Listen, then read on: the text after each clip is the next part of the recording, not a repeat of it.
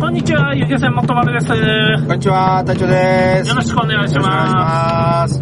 レビューいただいてます。はい、ありがとうございます。あえー、ボイスの方が好きだったさん。りがとうございます。 9人目じゃないです。はい。星5つです。はい。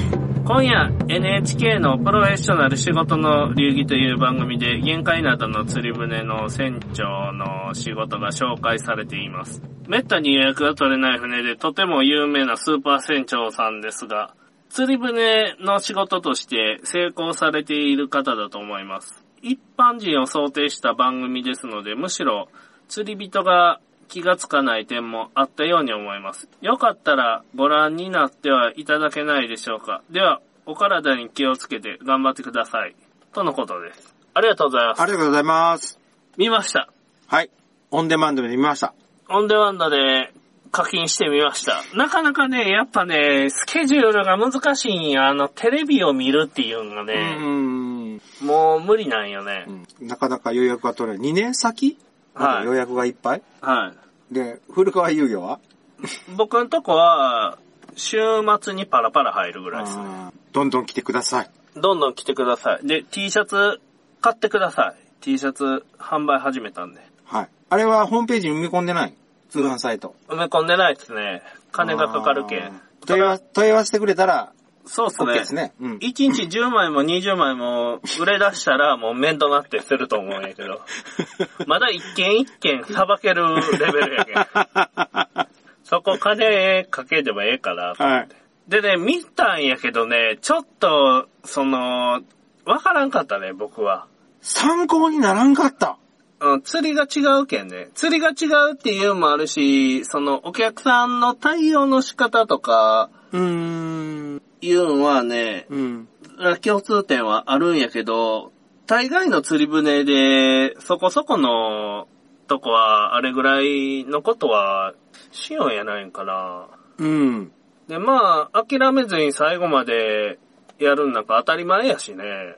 振り続けたら、釣れ、いつか釣れるっていう、なんか言おったっすね。うん。うん。そら、するけんね、やっぱ船長が一番最後まで絶対おれんけんね。うん。何話か前かなんかに夜も、夜ともなる、ルアー、ローテーションの回かな。はあの回の時にも古川さん似たようなこと言ったですね。とりあえず落とせ、って。い。そうそう、とりあえずとい、つけとったら釣れるかもしれん。うんチャンスが倍になる。倍になるっていうか、チャンスが増える。そうっすね。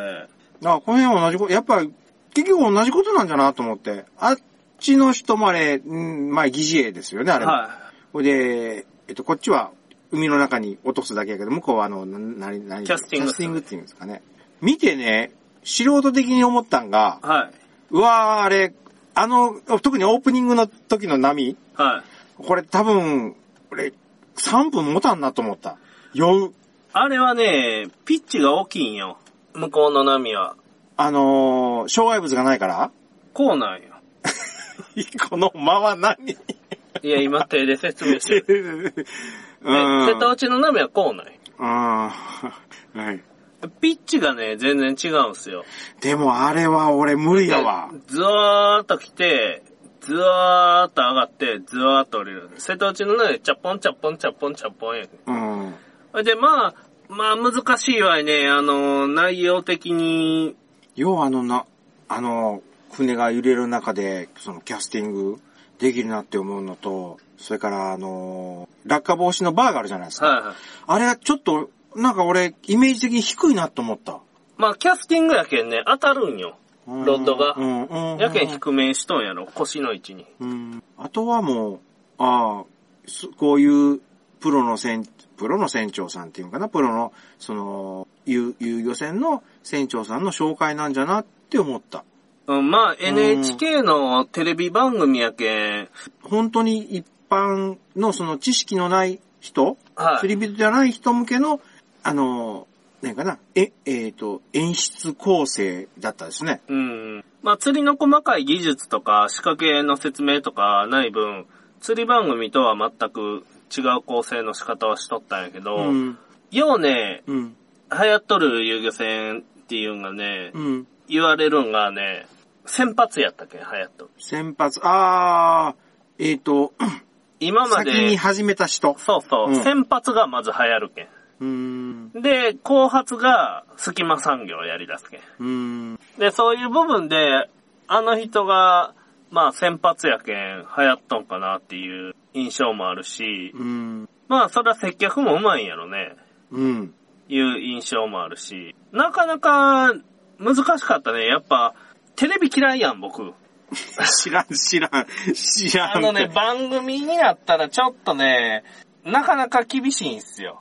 構成が、そのアナウンサーが言いよることとか。うん。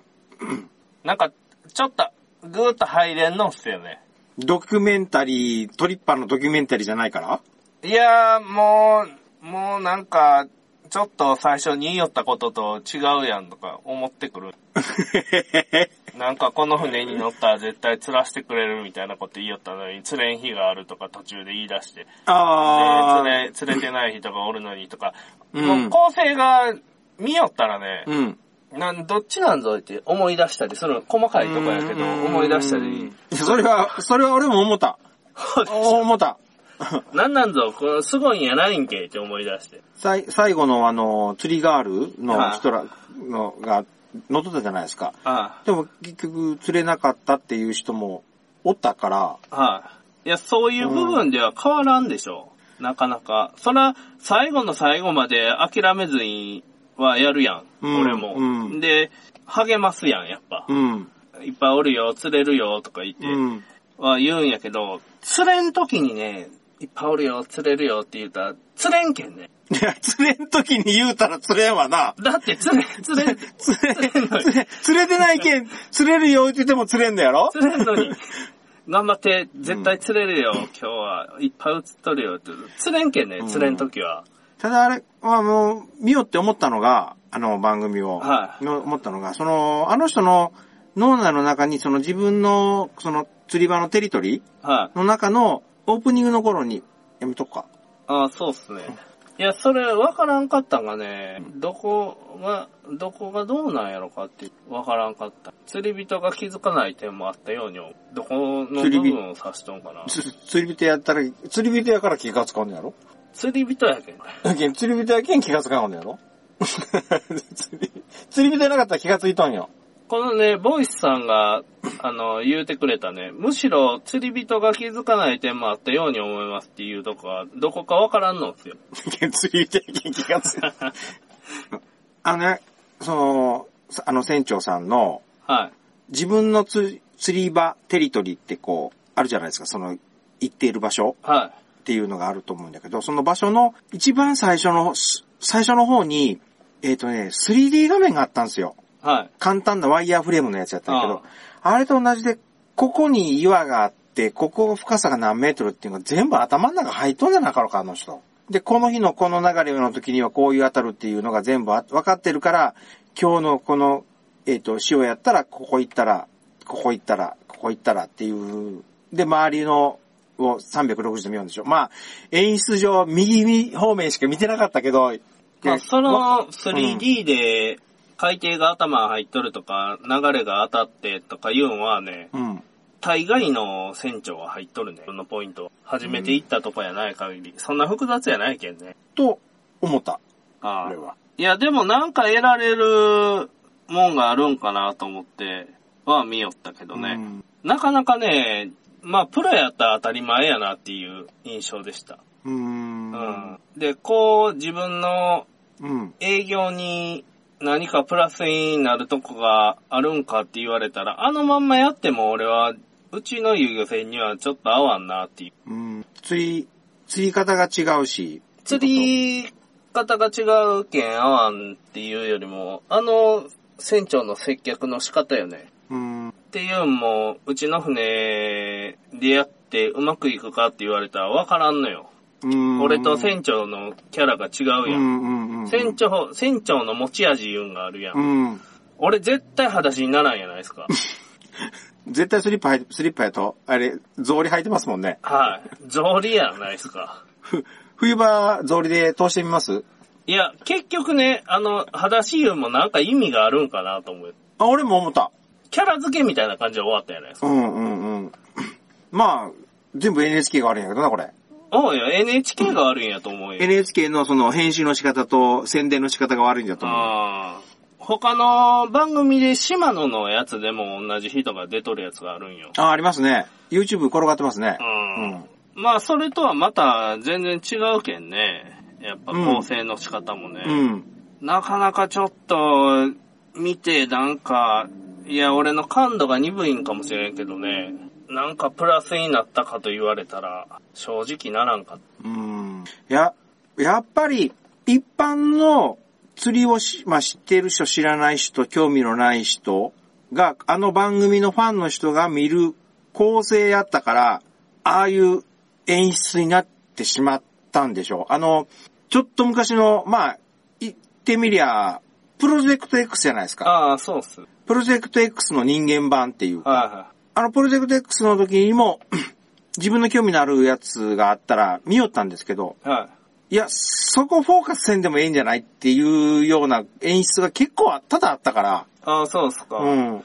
釣りやっぱ下手な人と上手い人でね、チョーカーに差出ますよ。で、下手な人はね、残酷やけど釣れんよ。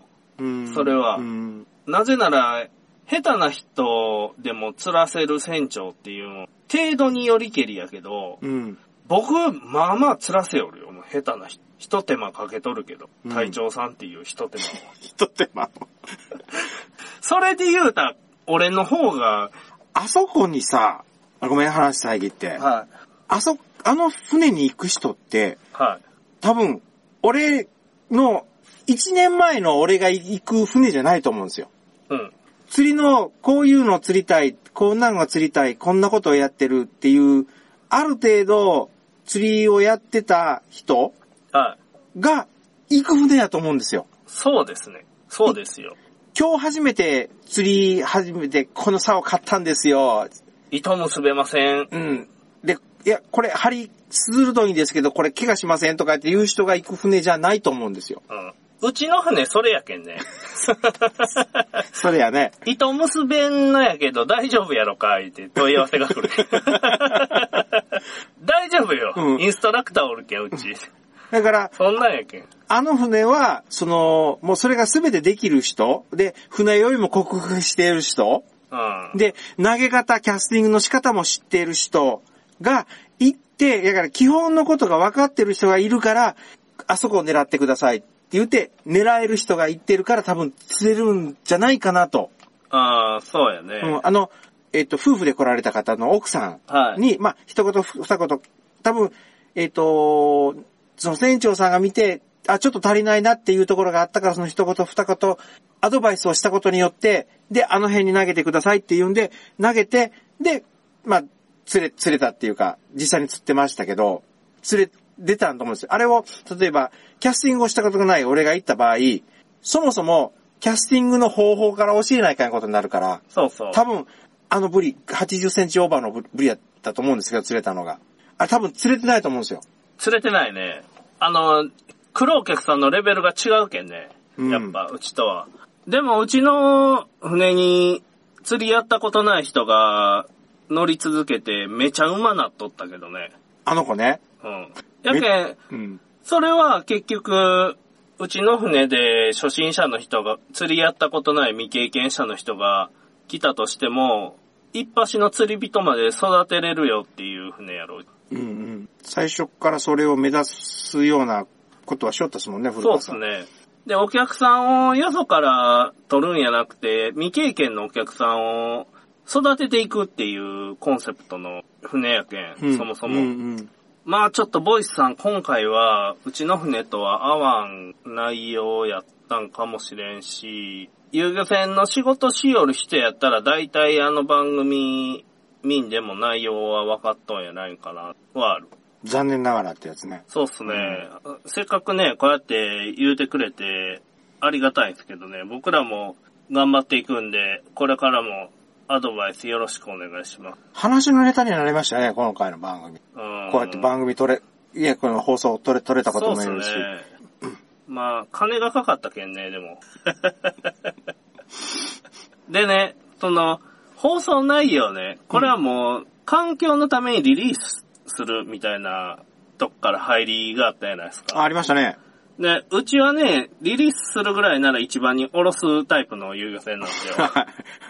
す えす水槽に、もしいらんのやったら水槽入れ、いけすに入れてほしいんですよ。うん、いけすにね、うん。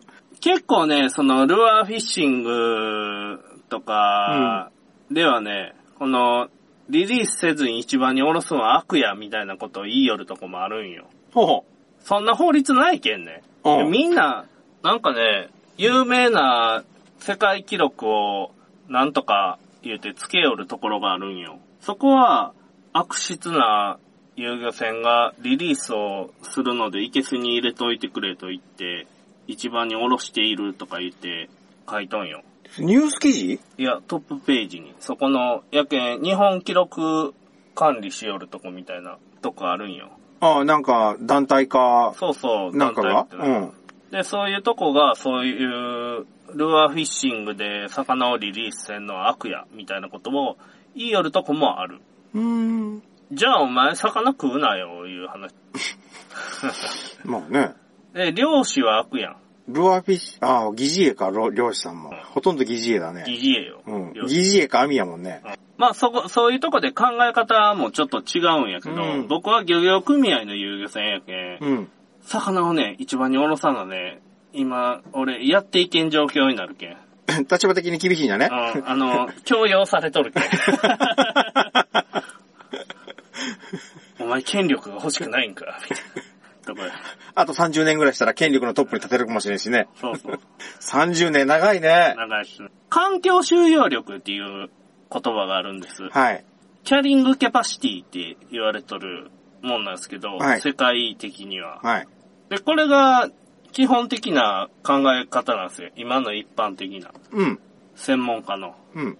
専門家って誰なんぞって言われたら、誰っていうのはわからんけど、うん今から話す内容のことに関して研究している人がいるわけだ。うん。うん。環境収容力。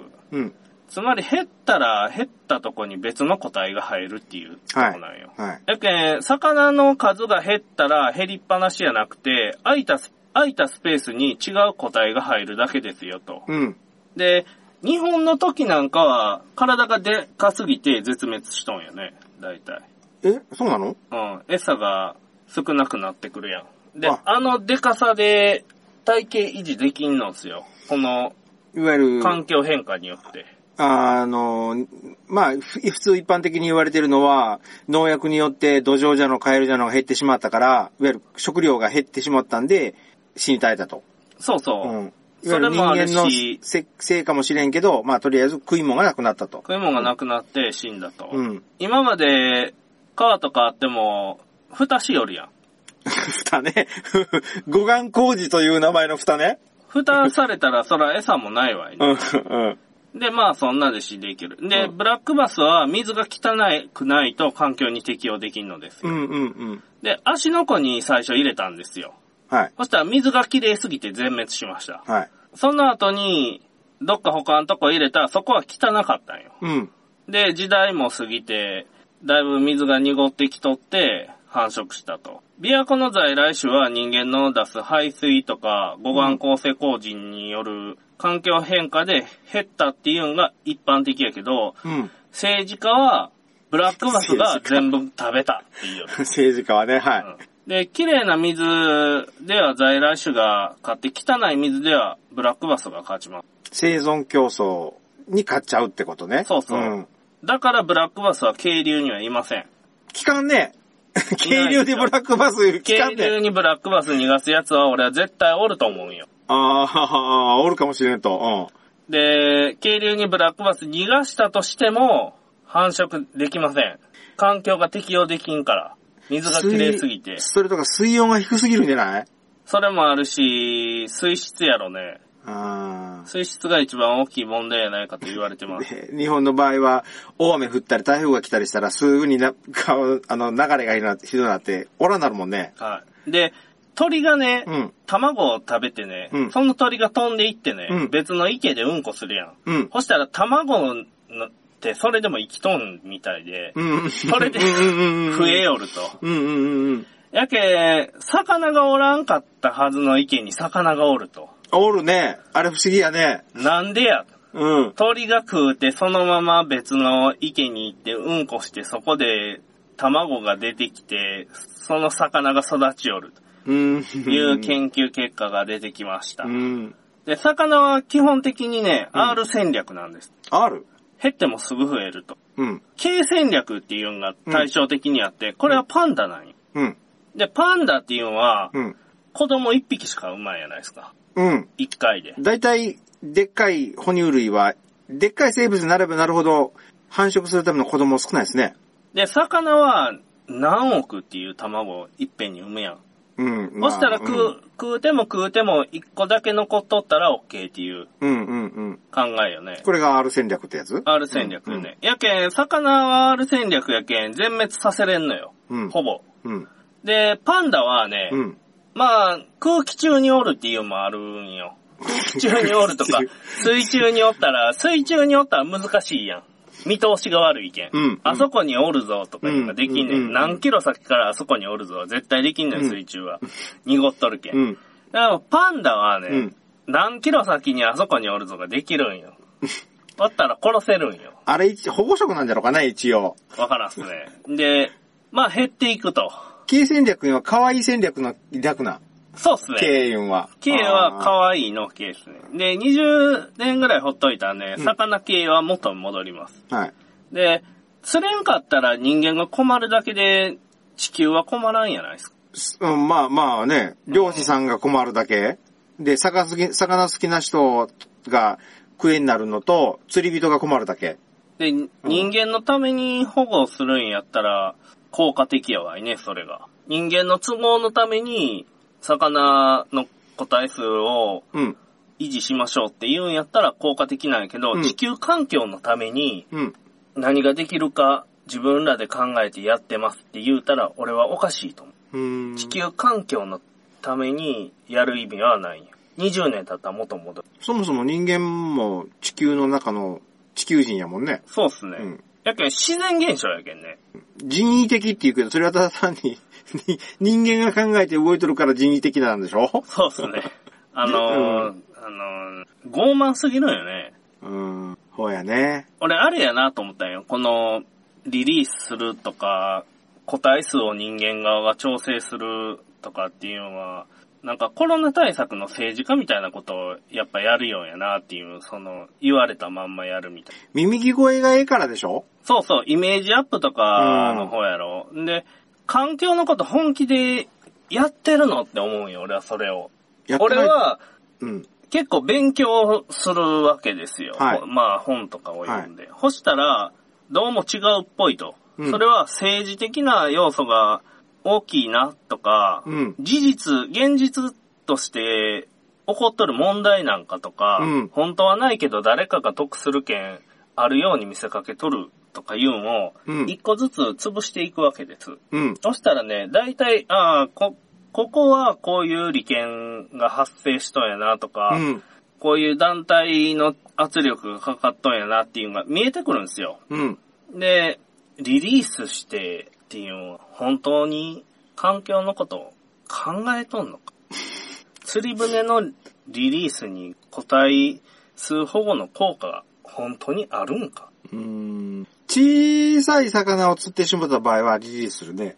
なんていうか、あれ捨てよんよね。いらん けん。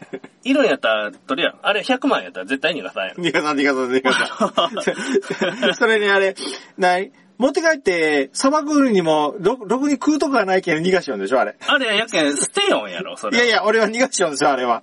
ただ、あの、保護とか、海底からガー開けてきたら目がドッドッって取るけど、多分死んどるとは思うけど。あれは、なんかな、逃がす言うんか、捨てる言うんか、都合が悪いけん、いらん言うだけの話やけんね。うん。食わん、食べんからとか、砂漠のがめんどいからっていうのも、あまあ、大きいと思いますよ。うん、そういう、それがめっちゃうまいやつやったらどんなちっちゃいやつでも多分持って帰っとると思持って帰っとるっていうか、それが100万やったら持って帰るやん。う。100万で売れたらそれ100万やったら、リリースせんやろ。 ?1000 円、1000円、絶対1000円、絶対1000円。まあ、そういう部分ではね、僕とは考え方が違うんですよ。うん。リリースっていうのは僕は環境のことはもちろん真剣に考えとんですよ。うん。なぜなら魚が釣れんなったら仕事がなくなるけんない。ですね。やけん、仕事がなくなったらいかんけん、僕は、魚の個体数が減らんように努力はせないかん立場にあるんやけど、うん。釣り船がリリースすることによって効果があるとはとても思えんのっすよ。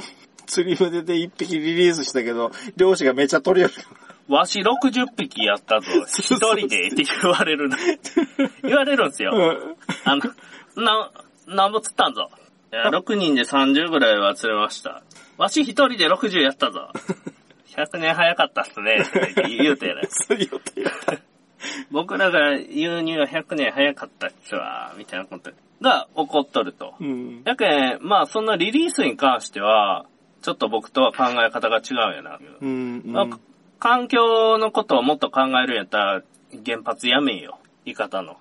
あそこが、なんか一発事故起こしたら、うん。大概俺らの仕事なくなるんすよ。なくなりますね。やけん俺絶対原発は反対なんよ。左翼じゃないけど。 うん。っていうだけなんよ。じゃあ、あそこをとりあえずやめて、高知かどっかの方の遠くに持ってってくれと。そうそうそうそう。それやったらもう何も言わ ん。原発賛成言い方でやる なと。ああ、 そういうことね。はい。そうそう。言い方でやられたくないという。その作中の中で答えは海の中にあるとか。うんうんうん。いう話よね。これもちょっと僕とは考え方が違っとって、うん。僕はね、うんこれ何回か言うたんやけど、すべてが作用して現象が起こると思ったんですよ。ああ、星が動きがどうのって言ったっすね。うん、やけん、海の中のことだけじゃなくて、太陽とか、うん。空気とか、水、風気温、湿度、pH、餌、天敵、気圧光量うん。とか、宇宙空間のなんかのフレアと か、なんか、なんかのフレア。ダークマターとか、それ、最近聞いた、聞いた知識を喋るだけじゃないんかい、それ。ブラックホールとか。あ、なんかそういうもう関係しとんやろ。全体的な要素として。やけあん、まあ隊長さんがね、うん。こっからね、うん急におらんなるやん。うんそしたら、そこの空間だけ無の空間が生まれる。なんもない空間。何もくない空間が。真空の中にもなんかあるけんね。うーん。真空、真の真空はないんでしょ真空ただ、ただ単に空気がないだけの話でしょそう。やけん隊長さんがごぼっとこっからおらんなるって言うごやん。ぼっと、それ、う溺れとるやつ、それ。ごぼっとこう。溺れ。なくなるとするやん。うんうんほしたら、この宇宙のバランス崩れるけんね。得意点け、俺。やけん、ここでギュッと空間が収縮されるやない。うんまたこう歪むやん。うん。もう完全にイメージで喋りよるけ ど。やけん、なんかの影響が、空気中の影響が水中に影響して、その魚の食欲に影響してとかいうのもあるし、うん。同じ条件が組み合わさる確率が少ないんすよ。うん再現性ないんすよ。うん。昔から言ってますね。基本的に。うで、自分が何もかも分かっとるっていう状況っていうのはないんよ。うん。で、それで何が分かってくるかっていう一個の点としては、自分が何も分かってないことが分かってくるんよ釣りしよったら。自然がでかいなってことね。そうそう。で、自然を知り尽くしとるとか、海を知り尽くしとるとかいう人は錯覚しとんよ。うん。知り尽くしたような気がするんよ。証明できんけん。まあ、こ、この、今回のこの船長さんも、知っとるとは言うてないよな。うん。知りたい言うとんようん。すべてを知りたい。その、そこには答えがあるからって言って。でも、まだ途中なんでしょうね。まず無理やけんね、でもそれはん。だけん、仕事としてはうん、うん無理なんよ。それは、データを自分一人で収集することなんかできんやん。だってこれだけ研究に金がかかっとるじゃないですか、世界中で。うんまだ解き明かされてないけんね。それを自分一人の力でどうこうできることなんか無理やない。うん。 うん。一点一点小さいとこやけど、専門分野の研究者が研究して、ちょっとずつちょっとずつうんうんいろんなことが分かってきようやろ。うん。それを人間一人が釣り行って、パッと見てうん、一、日釣りして、やっぱりこれは絶対色やと赤色が今日はええとか、か。完全なる錯覚 よ。今日は青いネクタイがええとか。そういうことでしょ。もう未来はわからんねうんやけんね。うんで、結局ね、遊漁船の船長の中でね、僕が何人かうまいな言って思う人はね、うん。わからん。行くまではわからん。で、三弘さんも言いよったわ。海に出てみるまではあわあ、からえんっと、副組合長さんうんうん。海に行って現場に着くまでは何があるかわからん。釣れるか釣れ釣れんるかか。釣れんかわからん。うんで、何が違うかよ。そこまではみんな一緒なんよ。うんうん。そこで何が違うかって言うたら、うん現実を受け入れるスピードが全然違うんよ。うーん。はい、ダメって思ってから次の行動に移るまでの速さが全然違うんですよう。ーん。やっぱ、昨日釣れたのにななんでやろなとか言って長いしてしまうんですよ。それはわかる。すごくよくわか昨日釣れる。たけんちょっと、もう一回か二回ぐらいは流してからとか言って思うんよう。ん。で、そこで執着が出るんよね。うん。昨日のええ思い出に浸りたい言うんうが。ん。もしかしたら、もう一回流したら釣れるかもしれんと。うん。で、未練かな未練が残っとると。で、そこら辺で対応の速さが変わってくるんよ。うーん。あ、もうこれは昨日とは違う海じゃっていう割り切り方するんよ。で、はい、次、うん。いう切り替え方するんか、うん。それでもかまんけ粘るんか、うんまあそれは人によってなんやけど、うん。そういうもんっすよ。うん。ま、ず行って、自分で今まで、今までの感じっていうのがあるよ。そこのうん。普通の状態と釣れる状態っていうのは知っとうるんや。うんんうん。で、釣れん状態っていうのも知っとるやん。うん。それを魚探見た時に、うん。あ、これ釣れんなっていう見切り方するかどうかよ。うん。で、釣れんけど、映ってないけどやってみようかなって思うかもしれんし、うん。昨日釣れた件映ってないけどやってみようかなって言うてやった時は大体ダメやけんね。大体ダメなんじゃん。あはいそれはもう、はいやけん、完全に昨日のええイメージがうん。頭に残っとって、それをさ、もう一回やろうとして、うん昨日と海が違っとるけどやってみて失敗するっていうパターンやないですか。やけんなぁそういう部分があるんですよね。これが、まあ僕がここまではアマチュアの時に達した点やったっすね。はい。で、これ僕しか分かってないやろなっていうのは思っとったけど、うんプロの世界来たら腕のええ人は容易に達しとるうん。レベルやったっすね。うんこの領域は。自然相手だから余計いいことだね。いや、僕しかおらんかったんよ。自然はわからんっていいよんが。みんな、うんアマチュアの釣り人とか、そこら辺のテスターとか、うん。 モニターとかって説明するけん。説明する。はいはいはい。これはこうなってる、はいはいはいここはこうなはって、こうなって、こうなってって、説明始めるんよ、はいこれどうなんですかっていう質問一個投げたら。それは全然分かってない。答え一つで分からんねん。そこ行ってみな分からうんん。で、今日やってみて、釣れたか釣れんかったかっていうのは、その日の結論やけい。ん。うん。結果としては何かが出てくるんよ。うん。釣れた、釣れんかった、の何匹釣れた、うん。何キロやったってういんう、うん。結果は出るんよ。うん。やけど、やる前に、行ってもないのに、こういう動きでどうのこうのっていう未来の話したり、うん。説明したりするっていうのが、釣り下手くそよね。言うてもた、はっきりと。やっぱりね、釣る人とか結果出す人は分からんっていう。うん。そんなもんですね。行ってみな分からんようと。ん。行って、うん。やって、うん。終わってからの釣れたか釣れんかったかやけん。で、今日はなんで釣れたんやろかっていう考察がはじ、あの、想像が始まるわけね。考察という。考察でも想像でもええけど、それをやったところで結局結論には達することができんのですよ。うん僕らが感知できんとこで起こっとる現象が原因の時とかもあるやないですか。そこが濁っとったとかうん。はこれわからんのよ。いや、でも、俺、俺なりの結論じゃないけど、うんあの、古川さんのそういうその説明とかなんとかっていうのもある、あまあ、ある、あるはするんだけど、結局、魚にやる気があるかやる気がないかだけの話な気がするけどね。それやね。やけん、やる気があるかやる気がないかなんか、そんな日言ってみなわからんよ。うん。あいつら半年ぐらい餌食わんかでも死なんけんね。身が細るけど。 やってるけど。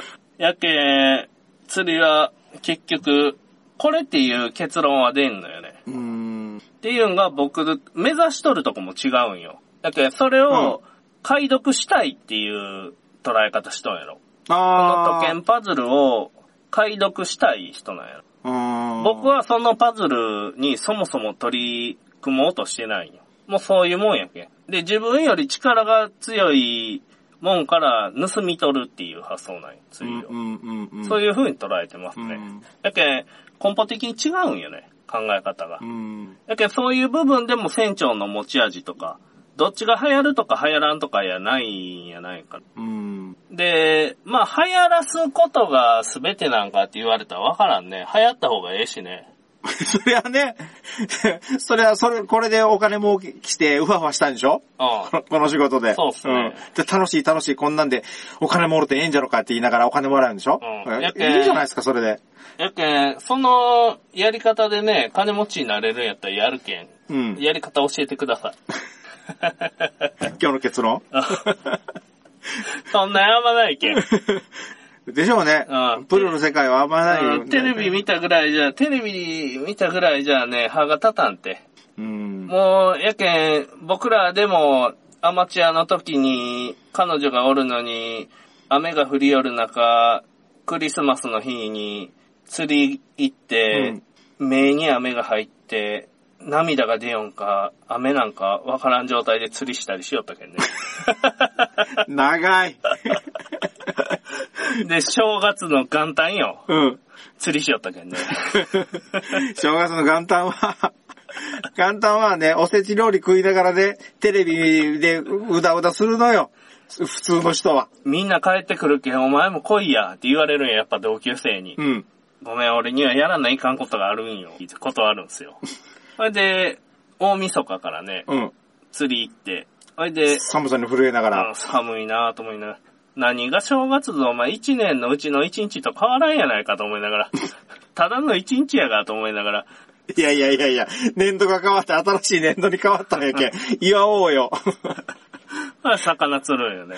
正月一本目、今年一本目やがとか言って釣りしてうね。ん。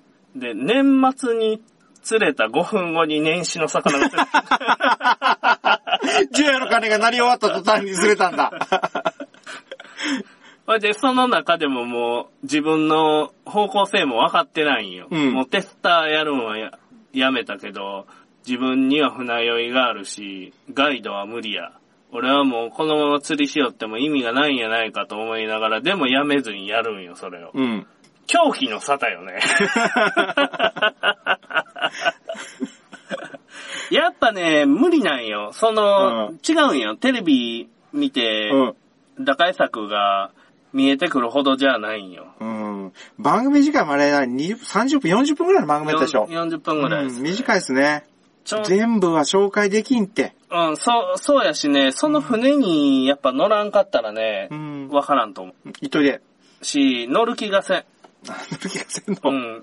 まだその人の船に乗って、人の、ええとこ取っていくとか、いう部分でもないし、ここら辺の船乗っとるしね。あ、いやそんなだいことないわだいたい大きなところは乗ってんだ。う。うんん。乗っとるけん、まあ大体こんなもんやななっていうのはわかるしね。う流ん行っとるとこうんうろ。ということです。はい。別に、俺、ボイスさんのこと嫌いでいいよんやないけど。はい。NHK が悪い。 NHK が悪い。 NHK の編集力が悪い。ううんん。し、ちょっとね、テレビ番組で人生なんかヒントがあるかって言うたらね、うん。テレビ番組でね、ヒントがあるかって言われたらない。それは古川さんの結論ね。俺の結論はうんうんない。あの、実際現場出て、いろんな遊漁船の船長と顔つき合わせてやっとったら、あれ見ても、まあ、演出で盛り上げて心が高ぶるんかもしれんけど、うん。僕らはそういうのないけん。うん。仕事やけん。ええな、儲かっとんな、ぐらいしか思わん。 いや、それが思った。思った。クルーザー見たときに、な、時速70キロうん ?70 キロも出すん、この船とか思って。 70キロで流木避けれるんとか思ったでしょ。 流木絶対避けれんやん。ふ、船めっちゃ綺麗とかって、それぐらいだったね、一番最初見たとき。金が欲しいね。でもね、あの人と同じことやってもあの人にはならん。あー追いつき追い越せはできんか。追いつきまではできるけど。やし、いや、やっぱそれは漁場、漁場が違うにもありますよ。現場が違うしね。で、後発で同じことやっても、値段下げたら、うんある程度お客さんの流れ変えれるかもしれんけど、うん。それやり出したらね、全員が苦しなるやん。うんうん。下げ合いになったらうん。で、値段下げたとこでお客さん来んなよ。でね、お客さん来んし、うんお客さんの質が悪なるんよ。ああ、前言ったっすね。うんったらね、今まで来てくれよるお客さんにそいつが迷惑かけ出すんうよ。ん。そしたら、今まで乗ってくれよったお客さんもこのクソボロお願いって思 って、こんなるんよ。やけん、しうん質の高いお客さうんうん。うん。んをいかに集めれるか、うん。上品な方をね、上品な、あ上品な方ね。上はい品。な方をね、とかいう、もう、あるんよ。うん。あるし、仕事やけんな仕事っすからね。うん。仕事です。すいません。ボイスさん、こんな、あのね、文句があるわけやないんよ。これ、編集でどうなっとるかわからんけいど、や、もうそのまんまやろ。もう無理やって。これは。この草津車の中で、 汗かきながら喋って、もう何 ?1 時間ぐらい喋っとんじゃないこれ。はい。それ俺が、、それが30分ぐらいになるんでしょいや、なるんかな。俺、よん、いや、どうやろ。聞いたら傷つくかなと思いながら喋るんやけど。いや、ところどころ、あの、ボイスさんを切り取るわけじゃないんですよっていうのを入れとったら問題 ない。 NHK が悪い。 NHK が悪いんよ。さよなら。さよなら。